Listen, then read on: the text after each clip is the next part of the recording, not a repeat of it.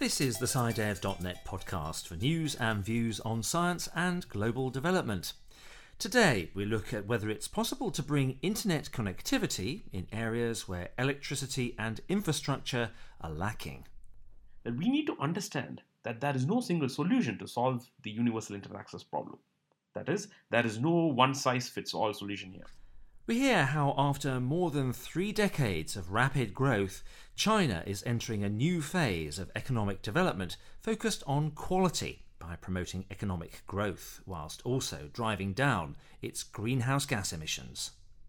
So it's our hope that this new development model in China will come to be seen increasingly as a new development model for other countries. We learn how two decades of watching out for hidden nuclear explosions has created a stockpile of data that scientists across the world can use for their research.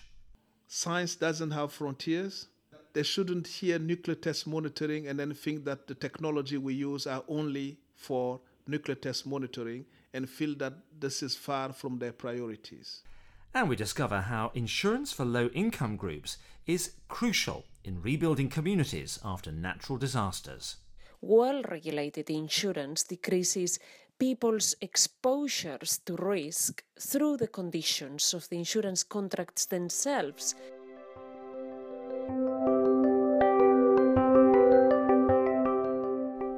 Welcome to the SciDev.net podcast for news and views on science and global development.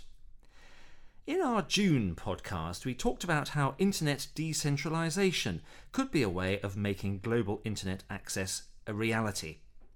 This month, we're continuing with that idea and look at how a new portable router could bring internet connectivity to some of the most remote and isolated areas. Well, here in the studio to discuss this is Kevin Pollock. Hi there, Kevin. Hi there, John. Yeah, so the device is called BRCK and was designed and prototyped by a team of software developers, engineers, and technologists from Nairobi. It's about as big as a regular size brick, hence the name, and this small size and its light weight make it a good portable option for connecting to the internet. The makers claim it has enough backup power to survive a blackout, and it can be recharged like a regular device or by a car battery or solar panels in places without a reliable electricity infrastructure. BRCK uses a global SIM card to connect wirelessly to the internet. And for places without mobile service, there's an antenna which can make a satellite connection. Well, it sounds like a good idea for bringing internet access to places with very scarce and unreliable services, especially in developing countries. Presumably, that's really the area of focus. Yeah, it, it is. And um, I spoke with Arjuna Sathyaseelan, who leads the Networking for Development Lab at the University of Cambridge and is an expert in the field of universal internet access. I asked him to review the BRCK technology and if he thinks it can help bring global access to the internet. Definitely, BRCK is a great idea catered to the mobile users. However, I do not think BRCK caters to the need for affordable internet access. The reason is that the backhaul connectivity provided by BRCK is either through cellular or satellite, and they both cost money. Considering that there are several rural areas in Africa that do not have cellular infrastructures and hence lack coverage, satellite is the only option. However, BRCK uses the Inmarsat BGAN network, which is very expensive, and you get data rates of say 384 kilobits per second download speeds and up to 240 kilobits per second upload speeds, which I do not think is really broadband. Hence, I don't think BRCK would be a great fit to solve the problem of universal affordable internet access. But I would like to point out something that we need to understand that there is no single solution to solve the universal internet access problem. That is, there is no one size fits all solution here. Now, price is a big issue with BRCK, isn't it? How much does it cost? Well, the unit itself costs $250, but you also have to pay for a global SIM card from a local telecom provider and that price depends on the country you're in. Arjuna thinks that BRCK could be very useful for business people and reporters who travel a lot and need reliable internet access, but who can also afford to pay the higher costs. But it doesn't necessarily make sense for poor communities and individuals. Affordability is a major issue, considering there are several people in developing regions who are on daily wages of less than $1 a day. And they already have more pertinent problems such as healthcare, education, access to clean water, electricity, etc. to solve. In some countries, the cost of broadband access is almost 40 times to 100 times their national average income. We need to solve the affordability problem, and this requires not only new business models, but also better regulatory environments, encouraging fairer competition between network operators. It does seem that the solution is more complex than just a new device, then. Yeah, that's true. But one aspect of BRCK that Arjuna thought was really positive was the use of satellites for connecting to the web. I strongly believe that satellite technology is needed to serve underserved areas that cannot be reached by terrestrial infrastructures. The advent of Ku and Ka band satellites have actually enabled higher speed broadband access. Avanti, which is one of the largest satellite operators in Europe, launched the Hylas 2 Ka band satellite in 2012, providing low cost two way data communications across Europe, Middle East, and Africa. So, Avanti has been actually using the satellite coverage in Africa to push educational content at very low cost to rural African schools. We can clearly exploit the inherent nature of satellites to transmit such content in a very cost effective manner to rural and remote communities. But don't satellites just act as a middleman in the process? Isn't it important to consider where the internet content is actually coming from initially? That's a great question, John, and one that Arjuna touched on in our conversation. There are several technological challenges, mainly in terms of accessibility. We recently conducted a measurement study of the African content delivery network infrastructure, mainly Google, and we found out that majority of the traffic from Africa are redirected to the Google caches in Europe and the US. This is a very relevant finding considering that Google has deployed Google caches in some parts of Africa, mainly serving the well-connected countries. So latency to access Google like cloud services in Africa is high, and hence there is poor quality of experience, and we need to solve such problems. It seems that given all of the limitations in the global networking system, that BRCK can be a really good choice for getting internet access in places with those very unreliable services. Yeah, it will likely be very useful for people in the working population and schools in remote areas that have the financial resources to pay for it. But those are groups that already value the internet for its benefits. What about people and groups that may have never heard of the internet or even understand what they can gain from it? Solving the social challenge is probably the most important problem. There is a significant number of the population who do not see the value of the internet. This is reasonable considering that they do not have access to the internet in the first place. We could probably provide an internet access infrastructure to a community, but if there is no suitable content or services that are catered to the interests of the community, then you are probably going to see a few takers. For example, if I can say, the World Bank in 2004 funded the e-Sri Lanka program, where they put several internet kiosks in the villages. However, the program wasn't successful due to the lack of content in the native language. And that was Arjuna Sathyaseelan talking to Kevin Pollock about BRCK. And thanks to Kevin for coming in today. Stay with us to learn more about how the world's biggest greenhouse gas emitter is reshaping its energy landscape. All later in the podcast.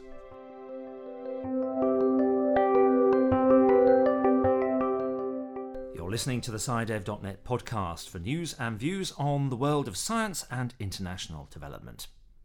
Now, over the past 30 years, China's economy has grown faster than any other country in the world, thanks in large part to following a strategy of heavy investment in strong exports and energy intensive manufacturing.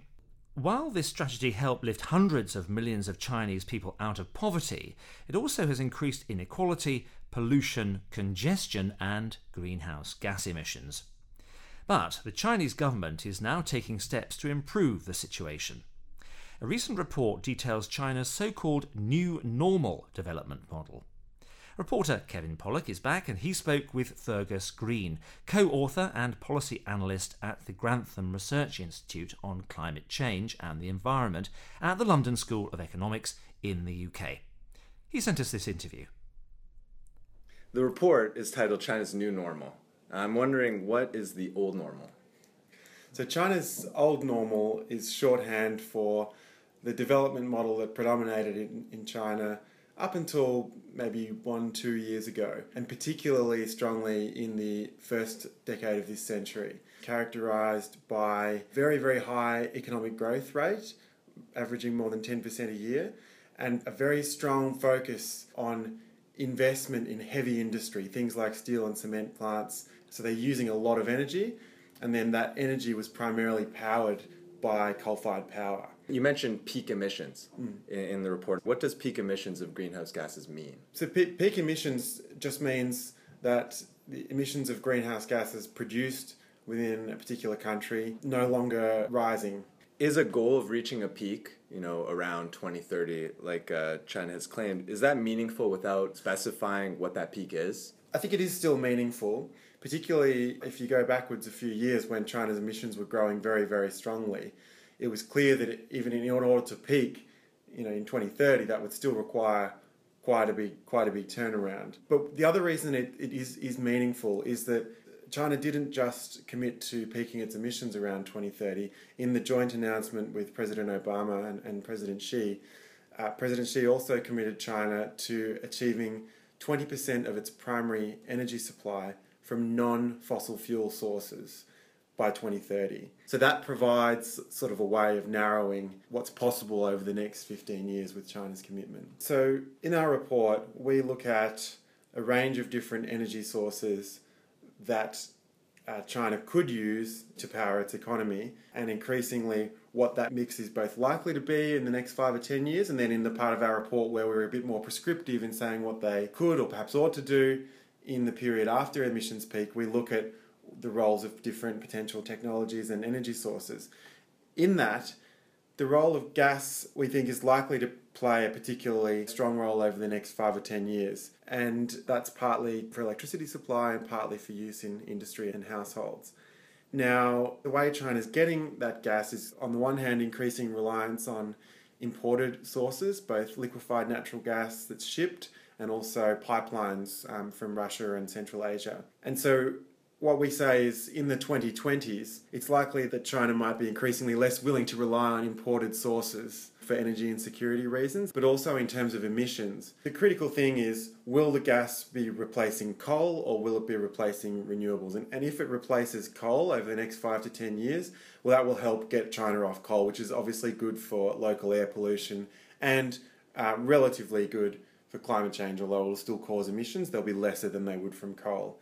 But increasingly, China will need to move towards a renewables dominated system. There'll be some nuclear there as well, um, but zero emission sources of energy. What kind of structural changes are we seeing now? Sure. So this this takes us back to this question about the new normal versus the old normal. So in the new normal, we're seeing very very strong structural changes. So first of all, if you look at the growth rate, uh, we've seen a, a, fall in China's growth rate from the dizzying heights of double digits to now around seven seven and a half percent, and likely to moderate further. Still strong, but much less economic activity going on than when it was growing at 10%. And you're also seeing a structural shift in the sources and composition of that growth away from heavy industries like steel and cement towards both services and towards manufacturing industries that use less energy, that are more innovative and more productive. Um, so that's a key part of China's economic modernization strategy, but it also means that the industries are using much less energy. And then the other side of the structural change is about the composition of energy supply as China moves away from coal, both by clamping down on, on coal in key economic regions and by expanding its supply of gas and other thermal sources, nuclear, and critically hydro, wind, and solar as well. So people have said that you know, for every coal power plant that the US is not building or reducing, that China is building five or ten more. So that claim can be very misleading. And we look at this issue very closely in our report because it is true that China is still building more coal fired power stations. But what we find is that these coal fired power stations are being used less. So the problem, if you like, for China here is inefficient investment in, in coal fired power stations, not increasing coal use and increasing emissions. The reasons we're seeing these continued investment in coal fired power stations, even though they're being used less, has to do with the incentives in China's state planning um, system. So these new coal fired power plants we're seeing come online now were the result of planning and investment decisions made four or five years ago. And so we're likely to still continue to see some of these plants coming online, working their way through the project pipeline. But the crucial thing to focus on is whether they're being used and the amount of coal use overall. And we find that coal fired electricity generation and coal use in electricity are both falling. You know, climate change is a global issue, and although this idea of China reducing its greenhouse gas emissions is great, this new model development that you're talking about does it have influence on other emerging economies? So it, it could do, and I think an interesting area for future research will be how China could uh, export, if you like, its new development model to the countries, particularly in which it invests heavily. So China's a, a major investor in a lot of developing countries, and it's invested a lot of foreign direct investment flows from China. So as as it does that, our hope is that China will see that it's also in in its interests to increasingly invest in in projects overseas that are low carbon, environmentally friendly, uh, and, and so on. And that's in China's interest for a few reasons. One is China does want to avoid climate change as well. And if all of these other countries that are rapidly developing do so in a carbon intensive way, that makes it very, very hard for the world to deal with climate change, which is, of course, bad for China too. But also, as China is trying to reduce its own emissions and air pollution, an important part of that is bringing down the costs of clean technologies. And the more other countries are investing in clean technologies as well, then the bigger the global markets for those technologies, the more prices will come down through learning by doing and, and so on. Um, and then the other factor is China's looking to become a leading producer, and already is actually a leading producer in a number of low carbon technologies like solar panels and wind farms. So the more China develops those industries domestically, then the more it should see export opportunities to the countries in which it's investing. So it's our hope that this new development model in China will come to be seen increasingly as a new development model for other countries. And that was Kevin Pollock talking to Fergus Green about China's new normal. Stay with us to learn more about how nuclear programs are delivering some interesting data.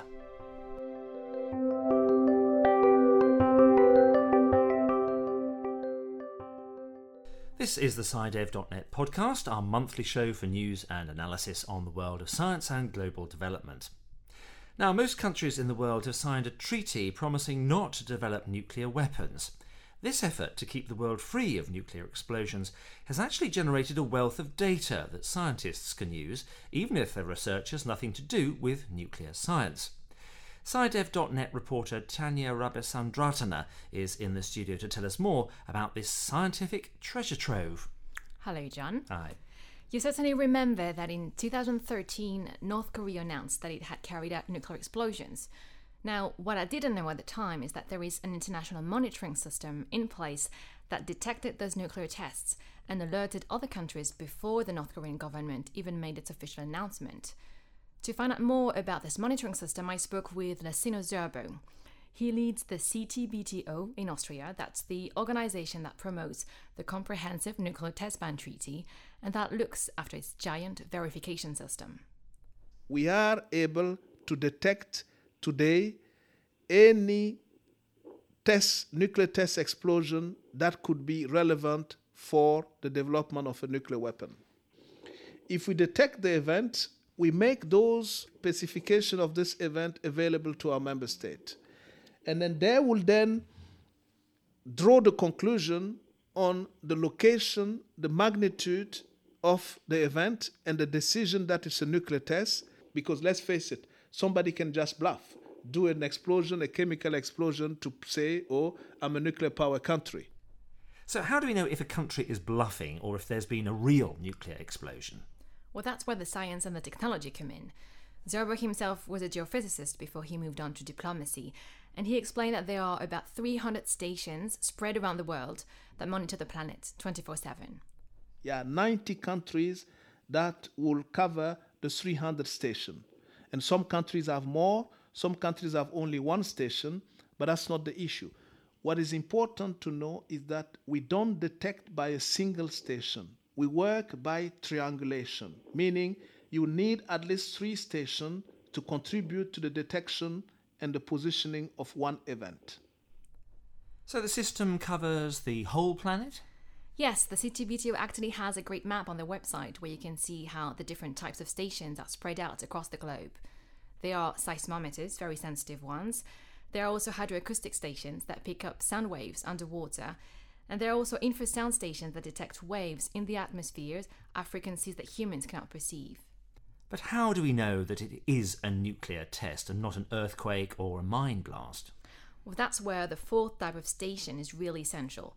Uh, the monitoring system also has laboratories that detect radioactive particles in the air. That's what Zerbo calls the smoking gun. So we've seen an example of how the four technologies work together after the disaster at the Fukushima nuclear power plant in Japan in 2011. You can detect an event, an explosion. The only way you know that it's as or it is of nuclear nature, it's when you get that radioisotope from the station that we call the radionuclide station. You remember the Fukushima accident in Japan? So during Fukushima, our seismic and hydroacoustic were able to detect and give precision with regard to warning system uh, to the earthquake and the tsunami, the devastating tsunami. Our infrasound proved that the nuclear power plant has exploded, and our radionuclear technology followed the dispersion of radioisotope around the globe. So this is how the four technology were put to test during the Fukushima accident. So the system is very useful to help provide better disaster warnings, but it can do much more. Researchers can use this information to study a broad range of topics. For example, some scientists use two decades of CTBTO data for climate modeling. Some have used the hydroacoustic data to follow whales underwater. And there are even applications for space science. Uh, if you take the Chelyabinsk uh, meteorite in Russia, when it was coming close to surface, that was detected by infrasound technology. And NASA in the US has used the CTBT International Monitoring System to identify with precision the entrance of this meteorite on our uh, on our space, if, if I put it this way. So the data is a kind of byproduct of nuclear test monitoring that scientists can tap into? Yes, exactly. Researchers can get the data for free as long as they use the datasets for scientific purposes. Zerbo himself is a scientist, he's from Burkina Faso, and he extends the invitation to his colleagues in developing countries. What I want to tell them is that uh, the world is global today, science doesn't have frontiers, and that they shouldn't hear nuclear test monitoring and then think that the technology we use are only for nuclear test monitoring and feel that this is far from their priorities. There is a lot to be done with CTBT data from the international monitoring system. Lassina Zerbo, and thanks Tanya for coming in. Thank you, John.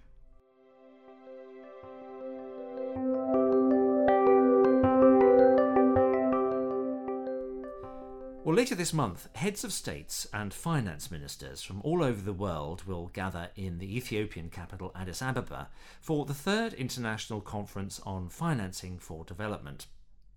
With this conference, which is part of the post 2015 development process, the UN hopes to open up discussion on how to provide effective economic support for the development of poor nations. Part of the conversation will hinge on the tools needed to build nations' resilience and kickstart economic growth in places that are highly vulnerable. And last month, the G7, a group representing the seven most advanced economies in the world, mentioned the importance of insurance schemes in achieving this. The group has committed to insure up to 400 million people in low and middle income countries against climate related hazards by 2020. But why is insurance so important for development? And is this goal really achievable? Well, multimedia reporter Lou Del Bello investigated and sent us this interview. In 2013, three times as many people lost their homes to natural disasters than to war. Despite the fact that 2013 was a devastating year for conflict, but an unexceptional one for natural disasters. Even so, 22 million people were displaced by extreme weather events, such as floods and hurricanes. This year, the world is taking stock of the progress made in shielding the most vulnerable against extreme poverty. And economists, as well as policymakers, agreed that there can be no resilience without an effective insurance system. I wanted to know more about how insurance could help against climate hazards and if it was a tool the poor could really afford. So I spoke with Ana Gonzalez Pelaez, a fellow of the Institute for Sustainability Leadership at the University of Cambridge in the UK. She told me that other than paying people compensation after natural disasters, insurance schemes also help reduce risk. I asked her how. Insurance policies can indeed influence risk reduction. Well regulated insurance decreases people's exposures to risk through the conditions of the insurance contracts themselves to keep claims low. This in turn introduces behaviors that protect lives, livelihoods, and assets. For example, house fire insurance may require the installation of a smoke alarm in our homes, which has the added benefit of making us safer. The same applies to climate risk and natural hazard exposure. Insurance, for example, can enforce building codes when new buildings are constructed, which adapts property to cope better with future shocks. In rural areas, for example, access to insurance products may require farmers to adopt climate smart solutions, from new technologies to different crops and resistant seeds. So, better regulation is important to make insurance schemes work. This way, communities can improve resilience by reducing their exposure to risk, and the premium payments will be lower. But can the poor really afford the upfront costs of preparedness? Insurance can be through direct programs, such as microinsurance distributed by a private company or by a cooperative arrangement, or indirect programs, where the government is insured and, in case of a claim, the government itself distributes the money to identified groups of low income individuals in trouble usually for the very low income sector of population, some form of donor help is needed, as there is an increasing recognition that insurance prevents people from falling back into poverty once they have managed to escape the poverty trap. Once the risk is lowered, who calculates the reduction in the premiums? And who pays if the insured communities can't. This is where regulation, supportive insurance regulation, intervenes to establish a balance between reasonable levels of required resilience and the insurance company being solvent to distribute payouts if a loss occurs. Insurance is a regulated activity, and companies operate within the parameters established by regulation climate risk insurance also allows risk to be transferred onto national and international markets, protecting communities that would not be able to share the risk amongst themselves. In direct relation to a changing climate, this allows risks to be shared globally and compensate between the most and the least affected by natural hazards and climate risks. Okay, so politics and regulation can strike a balance between the interest of the insurance companies and the needs of the poor. But how do insurance companies measure the damage and its cost? And do they need to assess how much of the damage is the result of climate change? Approximately 70 to 80% of natural hazards and related disasters are driven by climate risk. For the insurance industry, there is no need of distinguishing what the source is, if natural variability or climate change driven. The insurance sector has very good ways of assessing current levels of climate risk through catastrophe modeling. A good example of this is Africa Risk View. It's the software used by the African Risk Capacity, which insures member states against extreme drought conditions. Africa Risk View incorporates historical and modeled climate, exposure, and loss data to enable countries to evaluate the impacts of events of different magnitudes, such as 1 in 5 or 1 in 20 year droughts. That was Lou Del Bello talking to Ana Gonzalez Pelaez about how better insurance can help build a more equitable future. Well, that's all for this month from me, John Escombe, and from our team here in London. Stay with us for more news and analysis on the world of science and development. Until next time, goodbye from all of us.